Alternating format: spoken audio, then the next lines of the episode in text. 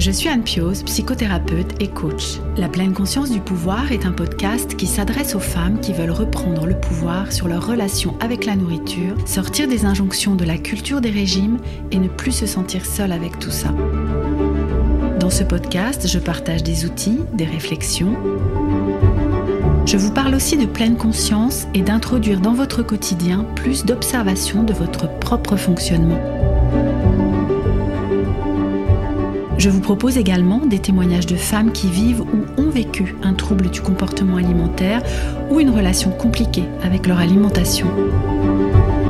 Leurs témoignages vous permettront, je l'espère, de réaliser que nous sommes nombreuses à nous retrouver prises au piège de cette relation toxique. Je vous laisse avec l'épisode du jour. Moi, c'est euh, Marina. J'ai 25 ans et un lourd passé de troubles du comportement alimentaire. J'étais un petit peu euh, l'enfant euh, qui mangeait bien, gourmande, euh, enfin voilà. Et très très vite, mon alimentation s'est troublée. Je me souviens de mes premières crises de boulimie, je devais avoir 7-8 ans. Dès que ça n'allait pas, dès que j'avais, dès que j'étais très en colère, dès que j'étais un petit peu triste, je me réconfortais avec l'alimentation en fait. C'est un aller-retour constant entre restriction et crise de boulimie le cercle infernal euh, a démarré à ce moment-là en fait. Je me suis rendu compte que j'ai passé 20 ans quasiment à me maltraiter. Là, je suis dans un cheminement où je commence à comprendre que j'existe en tant qu'individu à part entière, ce qui n'était pas forcément acquis. Les troubles du comportement alimentaire, c'est pas une fatalité. Restez pas seul avec, tournez-vous vers des personnes qui sont formées à entendre ce type de souffrance et qui pourront vous aider. Bienvenue dans l'épisode 46 du podcast La pleine conscience du pouvoir. Aujourd'hui, je vous propose d'entendre le témoignage de Marina. À 25 ans aujourd'hui, Marina est devenue diététicienne et ce n'est pas un hasard.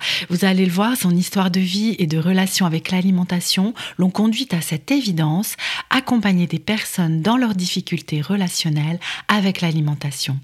Marina se souvient bien de sa première crise de boulimie lorsqu'elle avait 7 ou 8 ans. N'ayant pas d'autre moyen pour vivre ses émotions que la nourriture, elle a pris du poids et très vite, vers 8 ans, subissant les moqueries à l'école, elle a commencé à faire des régimes ce qui l'a conduite à aggraver la situation, enchaînant les périodes de boulimie et les périodes de restriction.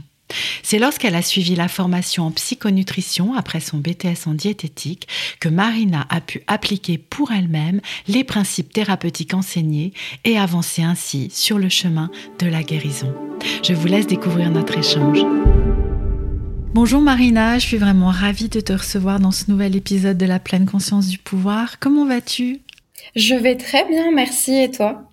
Bah écoute, ça va, je suis très enjouée de te recevoir. À chaque fois, c'est ce qu'on se disait euh, juste avant de commencer à enregistrer, à chaque fois que j'enregistre un nouveau témoignage ou que je fais une nouvelle interview, je suis toujours euh, super enjouée et, euh, excitée, oui, je peux le dire comme ça, de, recueillir votre parole et ta parole aujourd'hui pour pouvoir la transmettre à toutes celles et ceux qui nous écoutent. Donc, très, très heureuse. Marina, est-ce que tu veux bien te présenter à nous? Oui, bien sûr. Alors, euh, du coup, moi, c'est euh, Marina. J'ai 25 ans et un lourd passé de troubles du comportement alimentaire. Mhm. Aujourd'hui, je suis diététicienne depuis 2019 et spécialisée dans les troubles du comportement alimentaire et dans la psychonutrition depuis 2021. Voilà. Donc en fait, j'en ai vraiment fait euh, mon métier à l'heure actuelle. Oui, effectivement, un parcours de vie finalement qui t'a mené à, à ton tour, euh, accompagner, encourager les personnes dans ce processus-là en fait. Exactement, et c'était vraiment un souhait euh, de ma part. En commençant mes études de diététicienne, je savais déjà très bien ce que je voulais faire. Et d'ailleurs, j'étais un petit peu déçue de la formation. Hmm parce que j'ai pas du tout trouvé ce que je cherchais. Euh, par contre, je l'ai trouvé dans le DU que j'ai fait par après euh, sur la hmm. psychologie de l'alimentation. Et oui, tu tu es pas la seule hein, à m'avoir partagé ça par rapport au BTS diététique, mais bon, c'est pas forcément notre propos là. Mais, non, euh, exactement.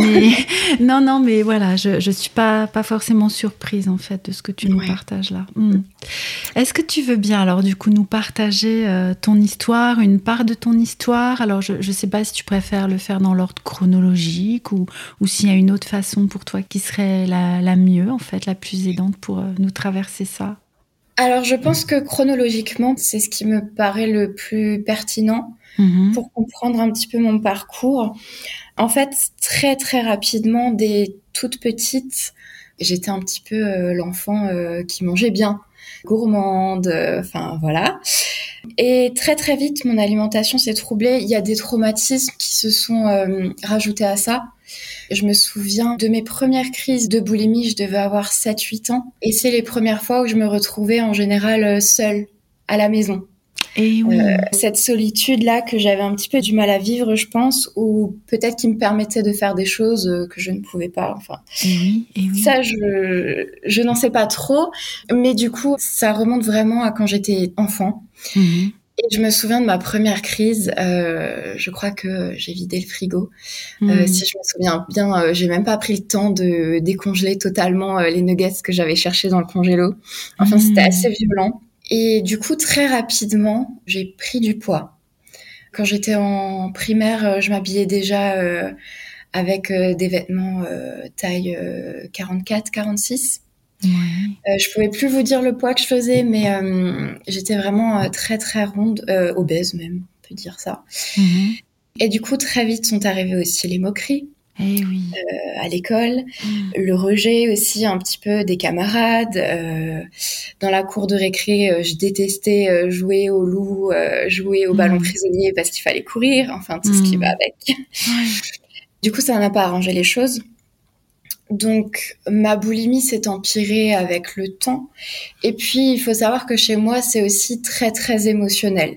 C'est-à-dire mhm. que euh, dès enfant on m'a pas appris forcément à gérer mes émotions, à les vivre. Par exemple, mhm. dès que ça n'allait pas, dès que j'avais, euh, dès que j'étais très en colère, dès que j'étais un petit peu triste, je me réconfortais avec l'alimentation en fait. Mhm. Du coup, petit à petit, ça s'est aggravé. Forcément, vu que je prenais du poids et que euh, j'avais envie d'en perdre, eh ben j'ai commencé ensuite les régimes. Et ça, tu daterais ça de quel âge à peu près, cette envie de perdre du poids et ces premiers régimes? Vers l'âge de 8-9 ans. Ah oui Ouais, c'est venu très très, très tôt. vite. Hmm. À savoir que j'ai une maman aussi qui a des difficultés avec euh, son image aussi. Mhm. J'ai grandi dans une famille obèse, mes deux parents étaient obèses. Et en fait, ma mère faisait des régimes, je la voyais euh, faire mhm. énormément de régimes. Et je me souvenais que à l'époque, vers ouais, 8-9 ans, j'allais déjà à des réunions avec elle. Mhm. Euh, ouais, il y avait déjà l'envie du coup de, de perdre du poids à l'époque. Alors elle, elle était contre euh, le fait que je prenne des poudres, des shakers protéinés, etc. Je la voyais faire. Et Donc forcément, en tant qu'enfant, ça plante une petite graine aussi, on hmm. va dire. Oui. Et du coup, euh, oui, j'avais très tôt envie de perdre du poids, donc je faisais attention. Euh, forcément, le discours qu'on entend toujours, manger des légumes, manger équilibré, etc., etc. Hmm. Hmm. Ensuite, ado, j'ai fait du camp. Tout le monde euh, sait ce que du camp fait. pas forcément un régime hyper agréable. Non. Et en fait, à chaque fois, je perdais du poids. Mais euh, j'étais euh, bah, totalement en restriction cognitive. Hmm. Donc forcément, ça n'arrangeait pas mes crises de boulimie. Donc en hmm. fait, c'était euh, un aller-retour constant entre restriction et crise de boulimie. Hmm. Le cercle infernal a démarré à ce moment-là, en fait. Oui, dès l'adolescence, hein, du coup. C'est ça, très très tôt. Et en fait, je m'en suis jamais défait. Je me souviens aussi d'une crise. Si je m'en suis défaite à une période, je devais avoir 14 ans. Et là, c'était le début, euh, voilà, euh, les garçons qui nous regardent, etc. C'est un peu la période ado où euh, on commence à se poser un petit peu des questions. Et là, je me souviens, j'avais perdu du poids mais euh, sans rien faire. En fait, euh, je mangeais plus ou moins équilibré, mais ça me prenait pas la tête. En fait, avec le recul, je pensais à l'époque que je mangeais plus ou moins intuitivement à ce moment-là. Mhm. Et par contre, euh, vers la fin de mes 14 ans, j'ai eu un gros choc émotionnel avec la mort de mon grand-père. Hmm. Et en fait, alors que mes crises de boulimie s'étaient calmées, je me hmm. souviens que le jour où on m'a appris sa mort, j'avais des paquets de granola dans mon tiroir que je hmm. cachais. Et en fait, j'ai mangé euh, cinq paquets de granola d'un coup. Et à partir de ce moment-là, ça a redémarré. Donc, un gros choc émotionnel et je suis retombée en fait dans la boulimie. Ouais, ce qui est euh, intéressant dans, dans, ce que tu dis, c'est la façon dont ça a disparu, en fait, sans que tu saches l'expliquer trop. Enfin, il n'y a pas un truc spécifique. Il y a quelque chose qui s'est apaisé, en fait, en lien, euh, euh, voilà, tu disais, avec une période d'adolescence, de plus d'intérêt pour les garçons, enfin, dans quelque chose de qui évoluait aussi je sais pas, à l'intérieur de toi. Mm. Et il y avait quelque chose de, naturel, d'intuitif qui s'était mis en place. Et puis ce choc émotionnel, hein, et comme tu le disais juste avant, euh, tu avais toujours eu l'habitude de vivre tes émotions en, mangeant, en fait, en trouvant ce réconfort dans, dans la nourriture, parce qu'on t'avait pas appris autrement à le faire finalement mm. ou peut-être que même euh, tiens est-ce que c'était un peu encouragé dans ton éducation? Parce que enfin moi je peux le dire moi-même hein, ça, ça, ça s'est fait un peu comme ça hein, tu sais les, les gâteaux euh, qu'on te donne euh, quand ça va pas pour que ça aille mieux enfin etc oui en fait ça me fait rire parce que ma mère m'en a parlé il y a pas longtemps encore. Ah et elle me disait que en fait j'étais une enfant plutôt docile et elle savait très bien que pour que je sois tranquille, il, fallait me donner à manger. Et du coup, quand elle allait faire des courses pour que je me tienne tranquille, elle ouvrait un paquet de malicettes, vu que je suis alsacienne, mmh. et mmh. elle, elle me donnait un paquet de malicettes et elle me disait j'étais tranquille euh, tout le long des mmh. courses, quoi. Eh ben oui. Oui, donc il y, a eu vraiment ce choc, hein, le, décès de ton grand-père et un engrenage qui s'est remis en route finalement. Exactement, exactement. Et dont j'ai eu beaucoup de mal à me défaire. En fait, j'ai commencé un petit peu à m'en défaire qu'il y a euh, deux, trois ans. Ça fait peut-être 2 hmm. deux, trois ans que je fais plus de crise de boulimie. Hmm. Ça s'est déjà un petit peu calmé pendant ma période en BTS diététique, où là, je suis basculée dans un autre mode, en fait. Je faisais plus de crise de boulimie, mais par contre, j'étais encore en restriction cognitive. Et en fait, à l'époque, je comprenais pas parce que je faisais du sport, euh, je mangeais équilibré, je mangeais bien, etc. Mais je connaissais pas encore l'alimentation intuitive et ni les sensations alimentaires. Donc en fait, je ah. mangeais trop. Et à ah. l'époque, je comprenais pas pourquoi je prenais du poids. Et puis, de nouveau, le cercle vicieux du comptage des calories. Euh, j'avais euh, téléchargé une application pour compter les mmh. calories, etc. Mmh. Mmh. Et ça ne fonctionnait pas. Et ça commençait à m'énerver. Après, rebelote, j'ai une période perso un peu compliquée. Et puis, je suis retombée dans la boulimie encore une fois. Mhm. Jusqu'à euh, ce que je commence ma formation en psychologie de l'alimentation. C'est une formation qui m'a énormément servi à titre personnel. Hmm. Avant que je l'applique à mes patients. En fait, c'est une formation basée sur les thérapies cognitivo-comportementales. Mhm. Et on a fait euh, plein plein de choses et c'est des choses que j'ai essayé de d'adapter à moi en fait mmh, avant de le mmh. proposer à quelqu'un et du coup on a travaillé beaucoup euh, l'alimentation intuitive on est formé euh, au gros par exemple je sais pas si mmh. tu connais oui si si le groupe de euh, recherche euh, sur l'obésité et le surpoids hein, pour les, personnes qui nous écoutent, qui propose une formation en psychologie de l'alimentation. C'est ça, hein, aussi. exactement, exactement. Et en fait, euh, j'ai fait tout un travail déjà pour retrouver mes sensations alimentaires. Et on fait ça sous forme d'expérience. Donc j'ai fait les mhm. expériences moi-même. Et en fait, je me suis rendu compte que, bah, pareil, on m'avait jamais appris à manger en fonction de ma faim et de mon rassasiement.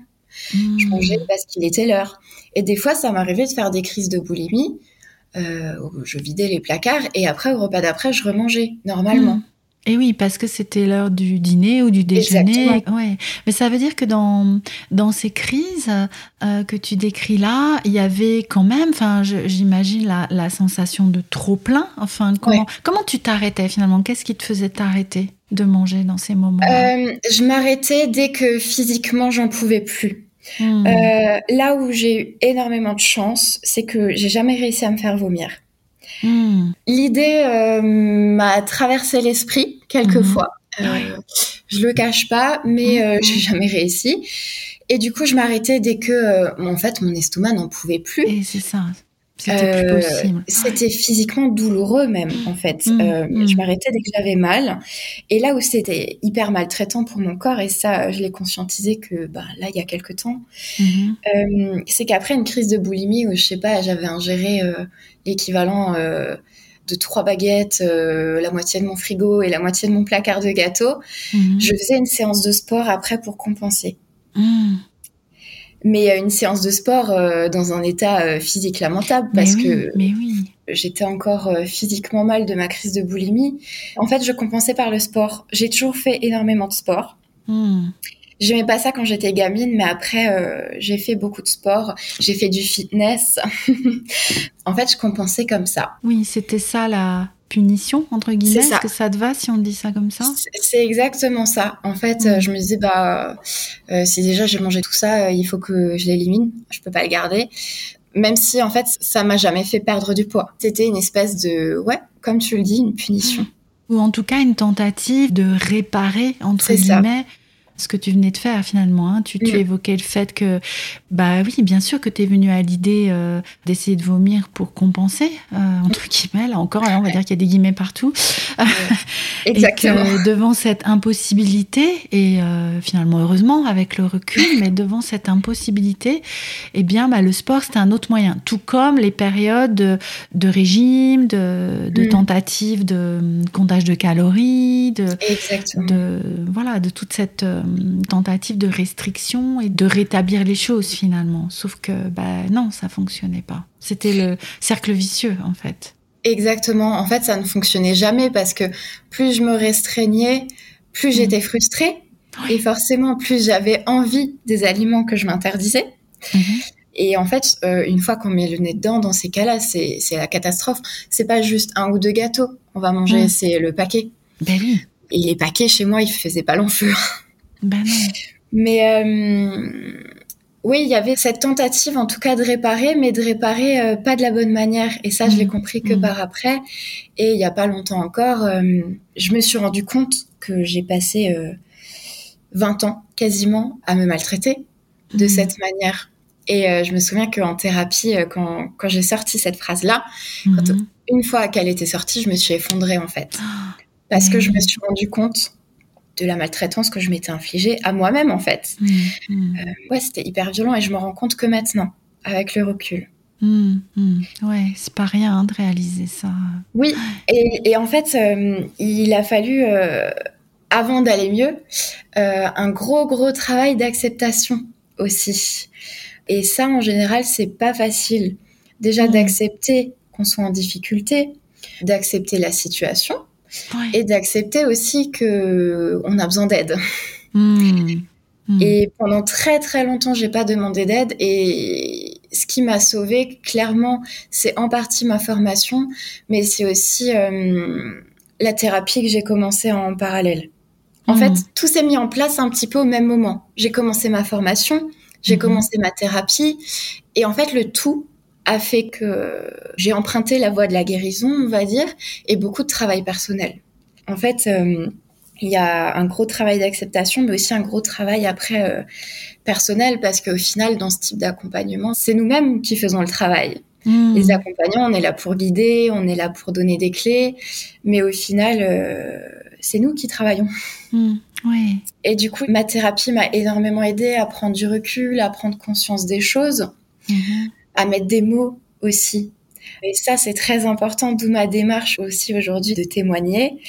Euh, j'ai appris à mettre des mots sur des souffrances, sur euh, des traumatismes, sur des émotions. J'ai Mhm. appris à, à vivre mes émotions euh, autrement. Déjà, les Oui. vivre, c'est déjà bien, vu d'où je partais, parce que j'avais ce mécanisme-là de vouloir les mettre sous le tapis, de ne pas Mhm. les vivre en fait. Ouais. Et en fait, c'est un mécanisme, euh, ce que nous on appelle un petit peu, euh, maintenant j'arrive à le dire, de renforcement négatif. En fait, je préférais me confronter à la souffrance d'une crise de boulimie Hum. que de me confronter à une autre souffrance qui est plus psychique ou émotionnelle ou, enfin voilà. Oui, oui, sachant que, hein, euh, précisons que quand tu dis je préférais, c'est des mécanismes complètement inconscients Inconscient, en fait. oui, hein. C'était pas un choix conscient que tu Ouais. faisais. hein. Je vais m'infliger ça pour ne pas ressentir ça. hein. C'est vraiment, euh, euh, vraiment, ce sont les moyens que nous trouvons au moment où, en fait, Mm.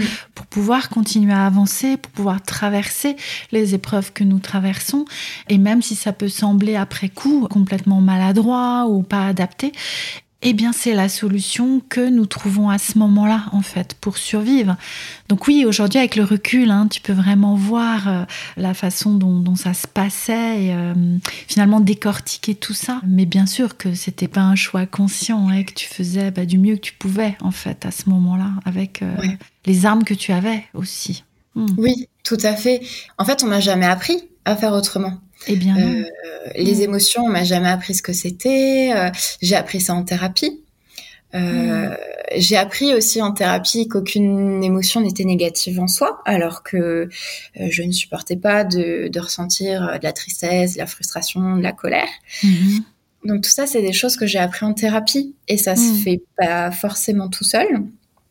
Mm-hmm. Et ensuite, effectivement, ma formation qui a eu un gros, gros impact où j'ai appris à me, à me reconnecter avec moi-même aussi un petit peu.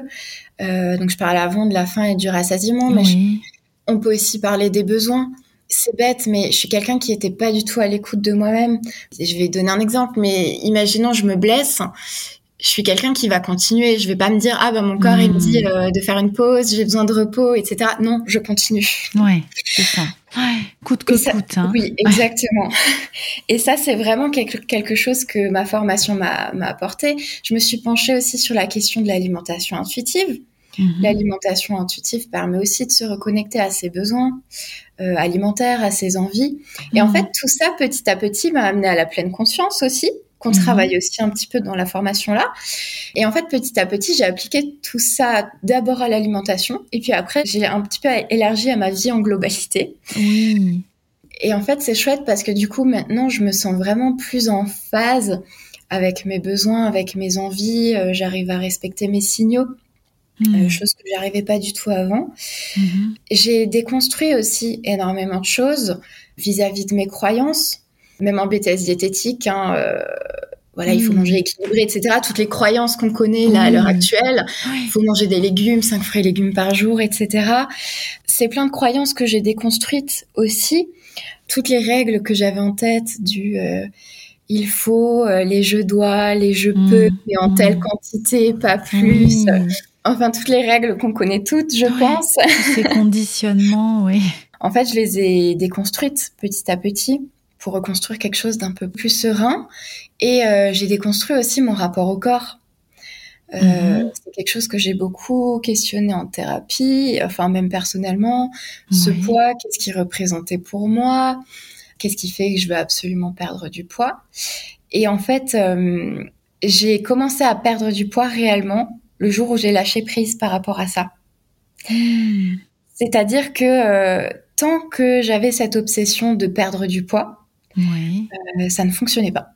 Je pouvais faire ce que je hmm. voulais, euh, marchait pas. Il y avait comme quelque chose de crispé euh, autour de ça, c'est ça? Hmm. Exactement. Parce que je pense que chez moi, le, poids est très psychologique. Un des traumatismes que j'ai vécu enfant, c'est une agression sexuelle. Et donc, je pense aussi à cette question de... en fait, pour moi, être mince, c'est aussi être désirable et hmm. attirer l'œil. Hein. Hmm. Quand j'ai commencé à perdre du poids, j'ai eu des paliers aussi. Ce que j'ai trouvé très marrant, parce que j'avais l'impression que dès que je débloquais quelque chose en psychothérapie, je perdais du poids assez naturellement. Et oui, et c'est là que du coup tu peux faire le lien en fait quand tu dis moi il y a une grande part de psychologique en fait dans, cette prise de poids, ce poids. Tu as vu presque les causes à effet, enfin. Oui. C'est ça? Hmm. Oui, oui, oui, totalement. Et en fait, le poids n'est ce n'est que mon avis personnel, mais pour moi, le poids n'est jamais qu'un chiffre. Pour moi, il y a toujours une histoire derrière. Hmm. Et en fait, euh, pareil, j'ai dû euh, revoir un petit peu mes croyances. Et en fait, là, je me suis rendu compte que malgré tout le travail que j'avais fait, bah, il me restait quand même un petit peu euh, des pensées un peu grossophobes. Mhm. Malgré moi, c'est pas que j'en ai hmm. envie, parce qu'en fait, on est tellement conditionné par rapport à ça que j'ai eu énormément de mal à m'en défaire. Et je pense que même mm. aujourd'hui, le travail n'est pas totalement fini. Mm, mais oui, c'est une déconstruction tellement... Euh, comment dire euh, Ah, je trouve, je trouve plus l'image. Tu sais, les trucs de chirurgie très petit petit quoi microscopique euh, microscopique tu vois il y en a il y en a de partout des petits trucs qui, qui, traînent de partout en fait ouais À l'intérieur de soi, hein, j'entends euh, bien sûr Mm. autour de nous, mais à l'intérieur de nous aussi.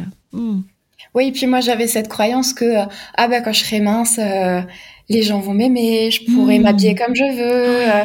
En fait, le Oui. poids m'a toujours empêché de faire des choses. Je m'habillais pas comme je voulais. euh, j'avais peur du regard des gens, j'avais peur d'être jugée. Et en Mhm. fait, tout tournait beaucoup autour du poids. Oui. Et de l'image corporelle. Et hein, de tu- l'image tu, corporelle, commençais à nous en parler un peu aussi, ouais. C'est De ça. ce travail-là. À un tel point que j'ai une anecdote qui me fait sourire maintenant, mais euh, Oui. une fois euh, j'étais à un concert et en fait j'ai fait un malaise et j'ai vu les secouristes arriver avec une civière. Mhm. Alors je sais pas ce qui s'est passé dans ma tête à ce moment-là, mais je leur ai dit ah non non non non, euh, moi je monte pas là-dessus, euh, c'est bon je marche. Ah. Et euh, ils ont insisté un petit peu et non c'était catégorique, je ne voulais pas monter sur cette civière parce que dans ma tête je pensais qu'ils allaient pas réussir à me porter. Oh. Ouais, c'est c'est Mm. assez dingue quand même. Hein. Mais oui. Mais du coup ouais, c'était très très présent chez moi. Oui, il y avait cette peur qu'ils n'y arrivent pas et peut-être cette peur du jugement finalement, Oui. de leur regard. euh.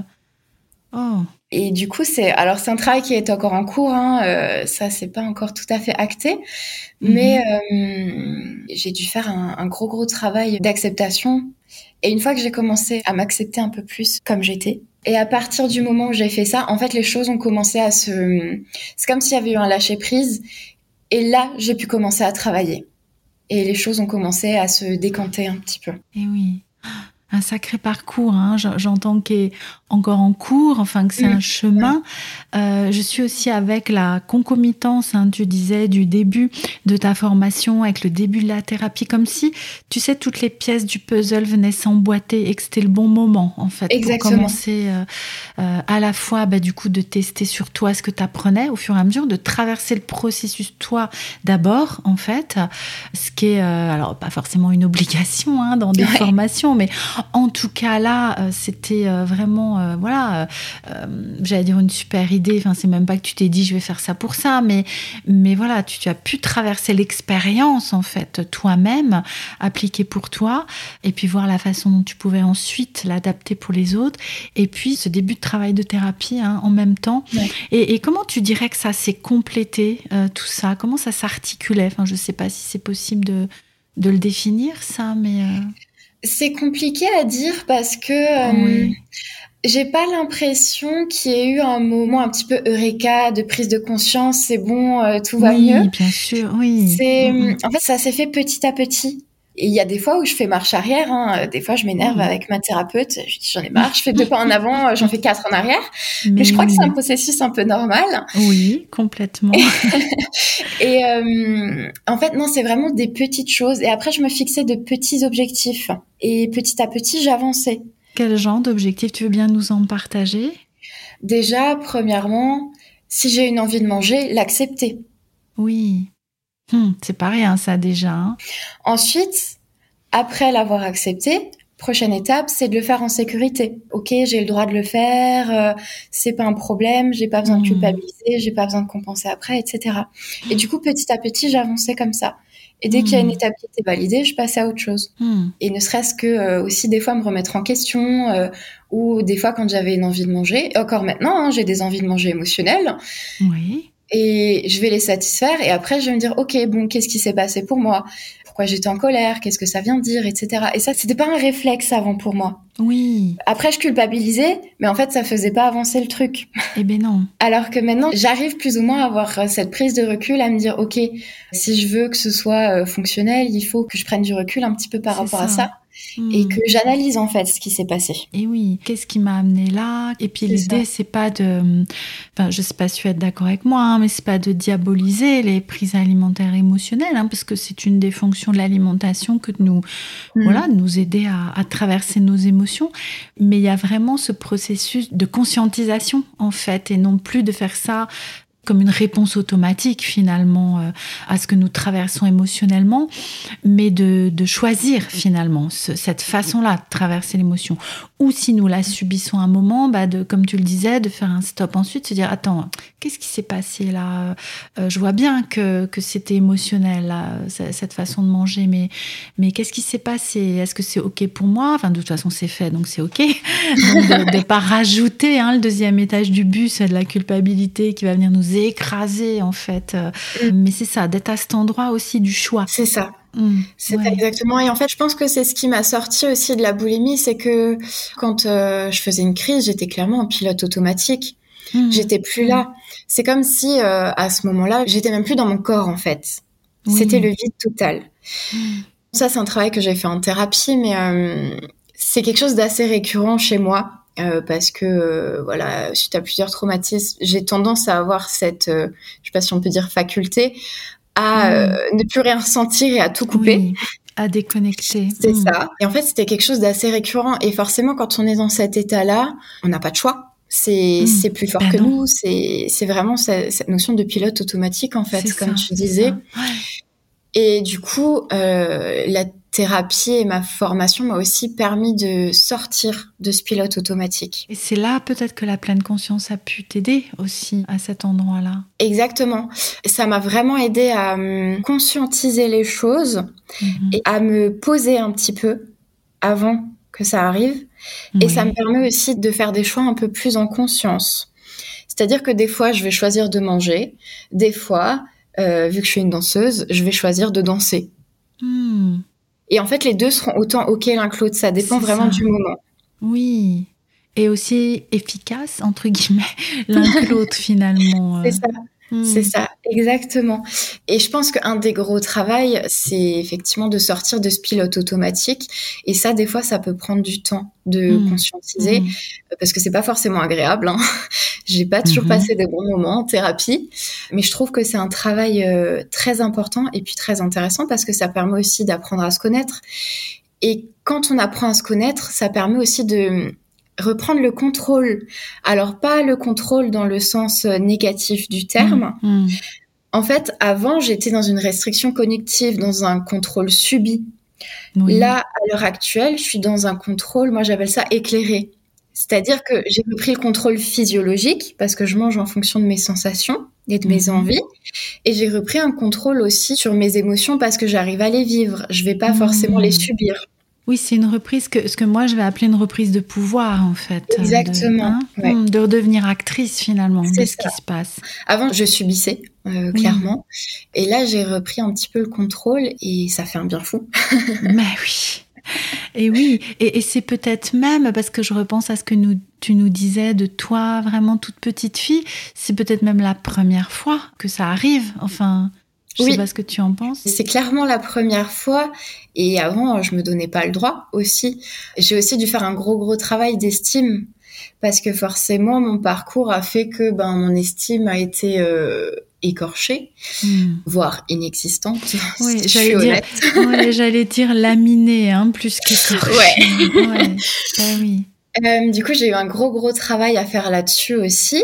Hmm. Et en fait, mon estime à un moment donné, euh, elle était reliée que à mon poids. C'est-à-dire que si j'étais pas maigre, je ne valais hmm. rien. Eh oui.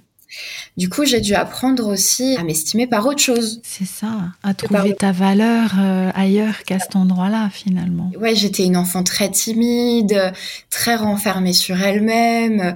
Je suis pas quelqu'un de très extraverti non plus. Hmm. Ce qui est assez paradoxal parce que maintenant je reçois des patients, mais euh, j'étais très très renfermée et je gardais tout pour moi. J'étais pas quelqu'un qui parlait beaucoup, en tout cas pas de moi. J'étais quelqu'un qui adorait écouter par contre. Et oui. Euh, j'étais, un petit peu toujours la bonne copine à qui on vient hmm. euh, confier ses problèmes. Hmm. Par contre, moi, euh, je n'avais jamais, jamais parlé des miens. Hmm. Jusqu'à là, il y a très récemment en fait. Hmm.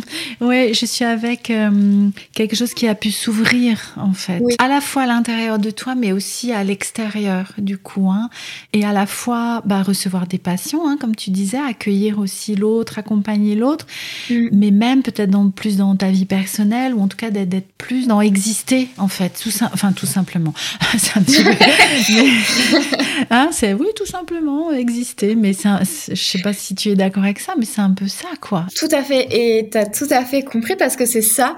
Là, je suis dans un cheminement où je commence à comprendre que j'existe en tant qu'individu à part entière, ce qui n'était pas forcément acquis. Mmh, mmh. Et que j'avais le droit d'exister surtout. Et en fait, euh, du coup, j'arrive beaucoup plus à m'ouvrir et à parler de moi Hmm. ce qui était un petit peu plus compliqué avant, ne serait-ce que peur du jugement, parce que euh, quand on est dans les troubles du comportement alimentaire, on a honte. On se sent nul, on se sent honteux, on se dit qu'on n'est pas normal, que les personnes vont pas comprendre, qu'on va se moquer. Et du coup, c'est hyper compliqué d'en parler. Et en fait, moi-même dans mon entourage, je pouvais pas en parler parce que ma mère souffrait de ça aussi. Hmm. Et j'avais pas envie d'en rajouter une couche. J'estimais que qu'elle avait assez à faire elle-même avec ses problèmes. Du coup, ben, en fait, je l'ai gardé pour moi pendant une vingtaine d'années, à hmm. peu près. Bah Et là, même euh, récemment, euh, même mes amis n'étaient pas au courant. J'ai un petit peu fait mon coming out suite à la publication que je t'ai envoyée, euh, où sur mon compte pro, j'ai fait une publication un petit peu plus perso en expliquant un petit peu mon parcours. Et je me souviens qu'avant de la poster, c'était panique à bord. Hein. Ah, bah oui. c'était l'angoisse parce que j'en avais jamais réellement parlé et je me suis dit, bon, ok, hmm. comment ça va être, euh, être accueilli? Est-ce qu'on va me juger, etc. Et au final, c'était hyper chouette parce que euh, ça a été hyper bien accueilli. Mais avant, c'était panique à bord. Ben oui, ça, ça, devenait visible en fait, hein, tout ce qui est caché, ce qui est honteux. devenait visible et tu te sentais prête en fait. Hein. Tout comme là, en venant témoigner ici, du coup. Euh, hmm. C'est exactement ça. Là, je suis vraiment dans une démarche de, de témoignage parce que je pense qu'il faut que euh, les paroles euh, se libèrent. Hmm. Quand j'étais enfant, en fait, j'aurais aimé avoir toute la conscience qu'on a à l'heure actuelle sur l'alimentation parce que c'est très récent aussi. Hein tout ce courant un peu de pleine conscience d'alimentation intuitive. Euh, quand j'avais 10-12 euh, ans, euh, enfin, on n'en parlait bah pas trop. Bah Ou en tout cas, moi, j'en avais jamais entendu parler. Et je trouve que c'est très très important aussi de témoigner, de montrer aux personnes qu'elles sont pas toutes seules hmm. et qu'on peut s'en sortir aussi. Même si, hein, tu le disais tout à l'heure, euh, c'est pas rien d'oser demander hmm. de l'aide et de se dire qu'on va pas s'en sortir seul. Déjà de conscientiser qu'il y a un problème et ensuite d'aller demander de l'aide. Hmm. Je suis en train de voir qu'on va devoir se quitter, Marina. Le temps est passé extrêmement vite et comme comme toujours, je, dois répéter la même chose à chaque fois. Mais et, avant qu'on se quitte. Euh, est-ce que tu aurais une dernière chose à partager qui te semblerait importante, qu'on aurait oublié ou un, message à transmettre aux personnes qui nous écoutent? Eh bien, je vais rebondir sur ce que je disais à l'instant. Moi, le message que j'ai envie de véhiculer, c'est que euh, les troubles du comportement alimentaire, c'est pas une fatalité. On en sort, mais effectivement, euh, restez pas seul avec. Et euh, mm. tournez-vous vers des personnes qui sont formées à entendre ce type de souffrance et qui pourront vous aider et vous accompagner. Eh oui. Je te remercie beaucoup, Marina, pour euh, tout, ce partage que tu nous proposes. Euh, est-ce que tu, tu, veux bien qu'on laisse des coordonnées? Enfin, dis-nous comment. Est-ce que tu veux bien déjà que les personnes qui, qui nous écoutent te contactent si euh, ils ou elles le souhaitent? Et par quel biais c'est possible de le faire? Oui, bien sûr, avec grand plaisir, via euh, mon compte Instagram. C'est ce qui me paraît le plus simple. Euh, je te laisserai peut-être le mettre dans la description. Oui, tout à fait. Et bien sûr, avec grand plaisir. Bon, bah écoute, merci, merci beaucoup. Je te souhaite euh, bah, une bonne continuation de ce processus, hein, même si tu disais ce, cheminement, même s'il y a des, des petits pas en arrière, des grands pas en avant, des pas en arrière, enfin, il avance, il continue à avancer. Et voilà, après, est-ce que ça a une fin C'est une bonne question. On n'a plus trop le temps de débattre là-dessus. voilà, je pense que nous sommes toujours en mouvement, mais en tout cas, euh, il y a quelque chose déjà de tellement libéré. Hein, C'est ça que j'ai entendu aussi dans, dans ce que tu nous as partagé, hein, grâce à tout ce processus que tu as traversé. Exactement.